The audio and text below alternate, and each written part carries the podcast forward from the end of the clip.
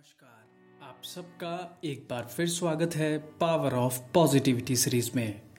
आज हम एक बार फिर आपके सामने हाजिर हैं पावर ऑफ़ पॉजिटिविटी सीरीज़ का एक नया व बेहतरीन सेशन लेकर। हमें उम्मीद है कि ये सेशन आपको पसंद आएगा। तो आइए सुनते हैं इस बेहतरीन सेशन को। सकारात्मक लोगों की ज़िंदगी जल्द पटरी पर आ जाती है।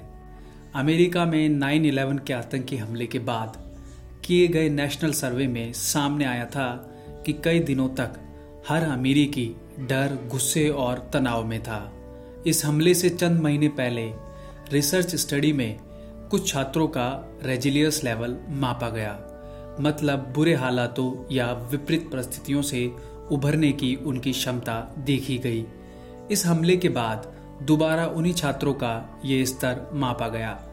कुछ ने बताया कि उन्हें हवाई यात्रा करने में डर लग रहा है तो किसी ने खुलकर तनाव को स्वीकार किया।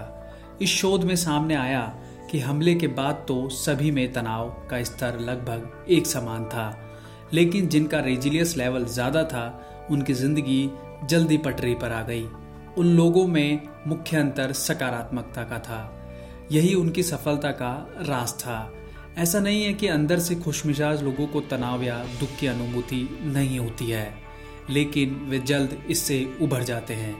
वहीं कुछ लोग तनाव या तकलीफ़ आते ही सकारात्मकता भूल जाते हैं। सवाल है कि क्या तकलीफ़ से जल्दी उभरने की इस क्षमता को बढ़ाया जा सकता है? रेजिलियस एक प्रक्रिया है जो ये समय के साथ बढ़ती है। हमारी सकारात्मक सोच इसे बढ़ाने में हमारी मदद करती है। इसे पाने के लिए चंद उपाय करने होंगे। दिन में कुछ मिनट अपने आसपास की सकारात्मकता पर ध्यान केंद्रित करें।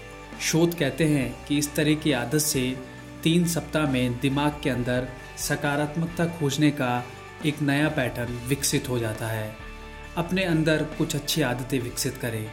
इस तरह की आदतों का नियमित तौर पर अभ्यास करके आप अपने रेजिलियस लेवल को बढ़ा सकते हैं।